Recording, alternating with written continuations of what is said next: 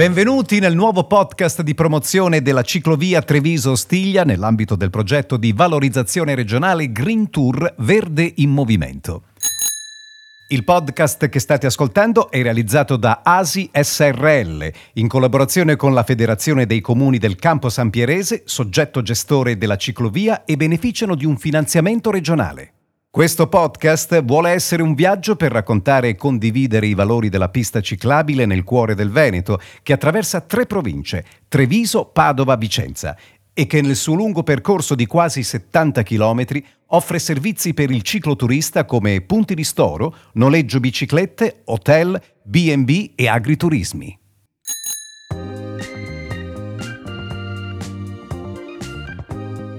Cari Ostigliers, siamo di nuovo in sella lungo la ciclovia Treviso Ostiglia, pronti a scoprire la bellezza del territorio lungo il nostro percorso. Presso il punto ristoro Ostiglia di Loreggia, la ciclovia incontra un'altra importante arteria ciclopedonale, una via che comunemente chiamiamo Asolo-Padova, una strada che, seguendo l'argine del Muson dei Sassi, lega la città di Asolo e Padova. Poco più a nord, la via prende il nome di Sentiero degli Ezzelini, mentre la parte da Camposampiero a Padova è l'ultimo cammino di Sant'Antonio, una lunga via di pellegrinaggio che lega i luoghi antoniani e porta a La Verna, al centro dell'Appennino toscano. Non abbiamo la pretesa di fare così tanti chilometri oggi, la nostra meta è vicina, andiamo a Camposampiero. La tappa che vi suggeriamo in questa puntata è caratterizzata da luoghi di grande interesse storico, artistico e naturalistico. Opla! Siete usciti dalla ciclovia e vi trovate praticamente in centro città. Il complesso si apre alla vostra sinistra, è dedicato ai Santuari Antoniani. Sosta perfetta per contemplazione, relax e scoperte artistiche.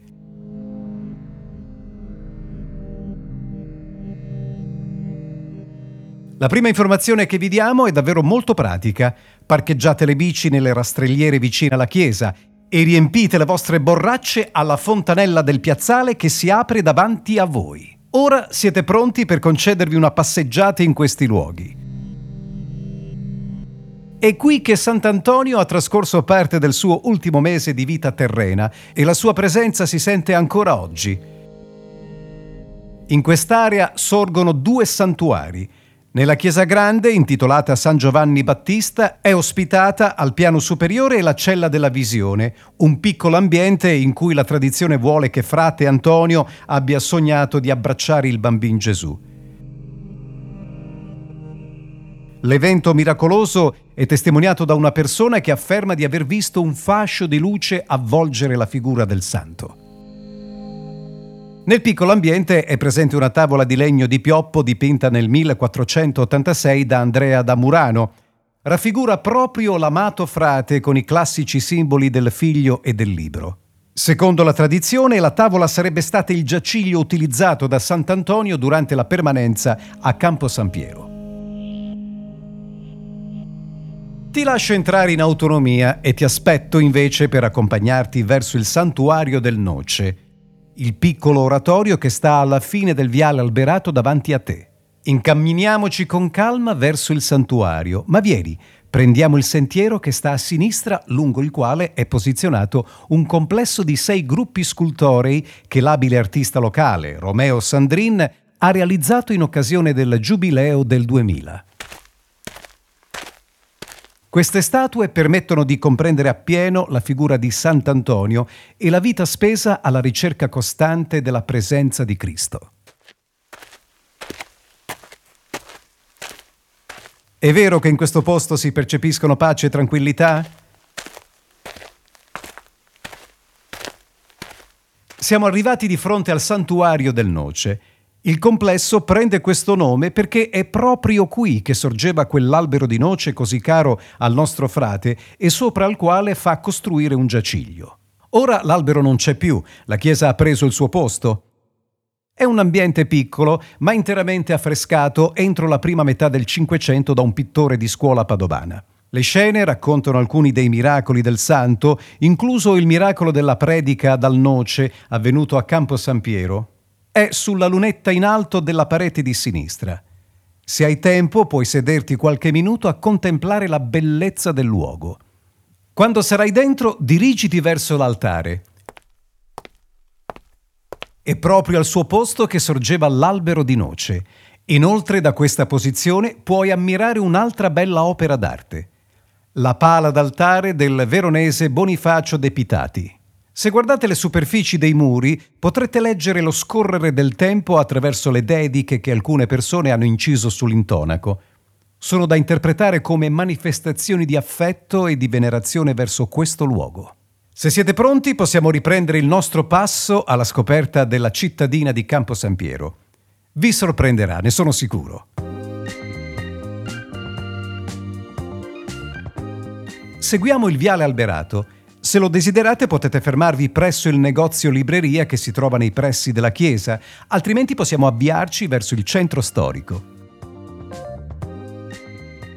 Piccola curiosità. Presso la libreria del convento è possibile ottenere la credenziale del pellegrino. È un timbro di riconoscimento per quanti compiono un viaggio seguendo il cammino di Sant'Antonio, incrociando il santuario dell'Arcella e la basilica del Santo di Padova. Siamo arrivati nel piazzale. Ho un dubbio. Vi porto prima alla scoperta del centro storico o vi accompagno fino all'ufficio turistico attraverso un percorso lungo le acque di Camposampiero? Ho scelto. Seconda opzione. Venite con me. Giriamo a sinistra per raggiungere Villa Querini in via Cordenons 17, la sede dell'ufficio turistico. Il fiume che vi accompagna a destra è il Vandura, un fiume le cui risorgive nascono placide a pochi chilometri da qui.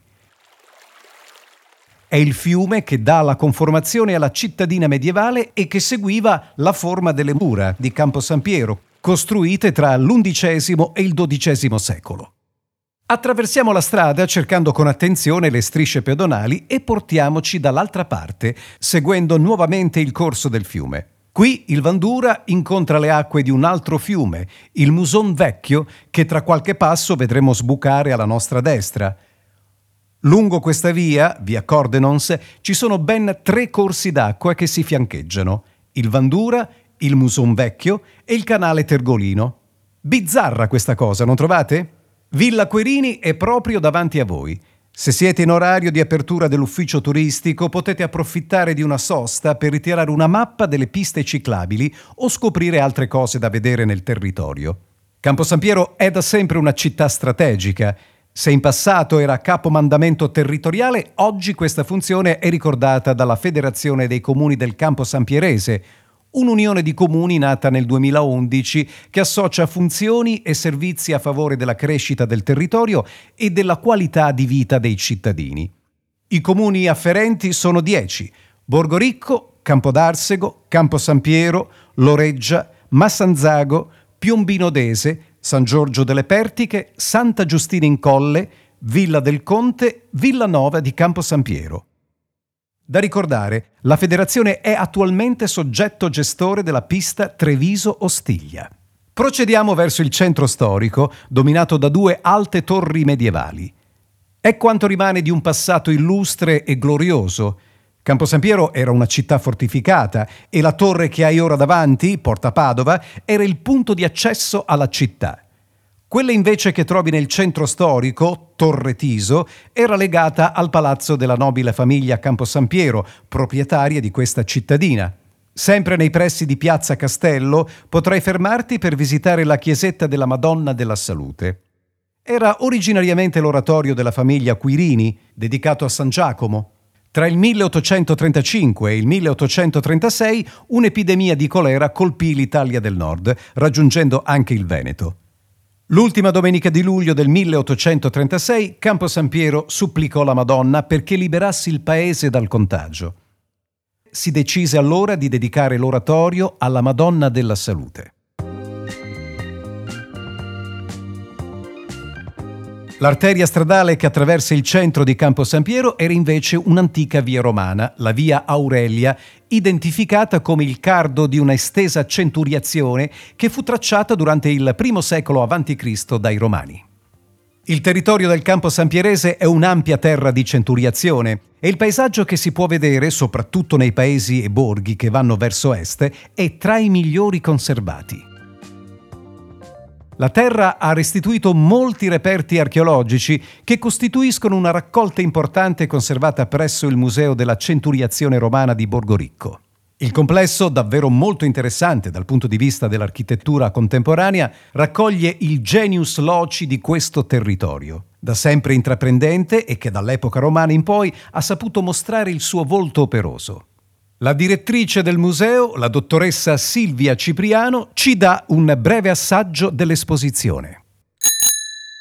La centuriazione era una modalità di occupazione del territorio che Roma attuava soprattutto nelle aree pianeggianti, e proprio nell'area della nostra pianura veneta si trova la centuriazione a nord-est di Padova, che caratterizza ancora oggi l'area del Camposampierese.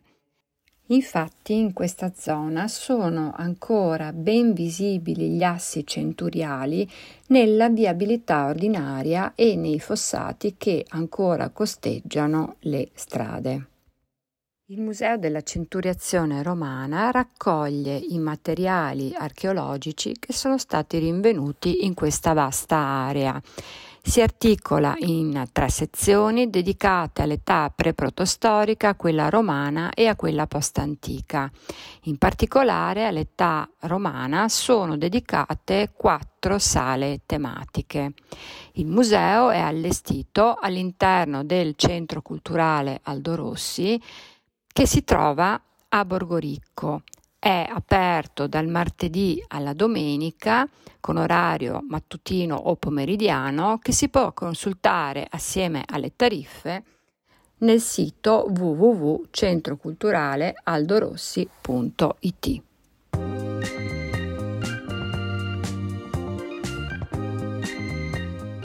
Il museo si trova a circa 7 km da Camposampiero. Potete valutare una deviazione oppure mettervi un appunto per la prossima uscita alla scoperta del territorio. Sono davvero molte le cose da vedere nei comuni della Federazione. Oltre al Museo della Centuriazione vi sono Villa Baglioni a Massanzago, sede municipale, con il bel salone nobile affrescato da Giovan Battista Tiepolo, oppure Villa Ruzzini, anch'essa sede di un municipio, quello di Villanova, ma anche pievi e chiese di rara bellezza, come la chiesa del Panigale lungo le sponde del fiume Tergola o la chiesa di San Massimo a Borghetto. Per qualsiasi informazione puoi sentire l'ufficio turistico. Questa puntata termina qui, per lasciarvi il tempo di passeggiare con tranquillità. Non so a voi, ma a me è venuta voglia di gelato.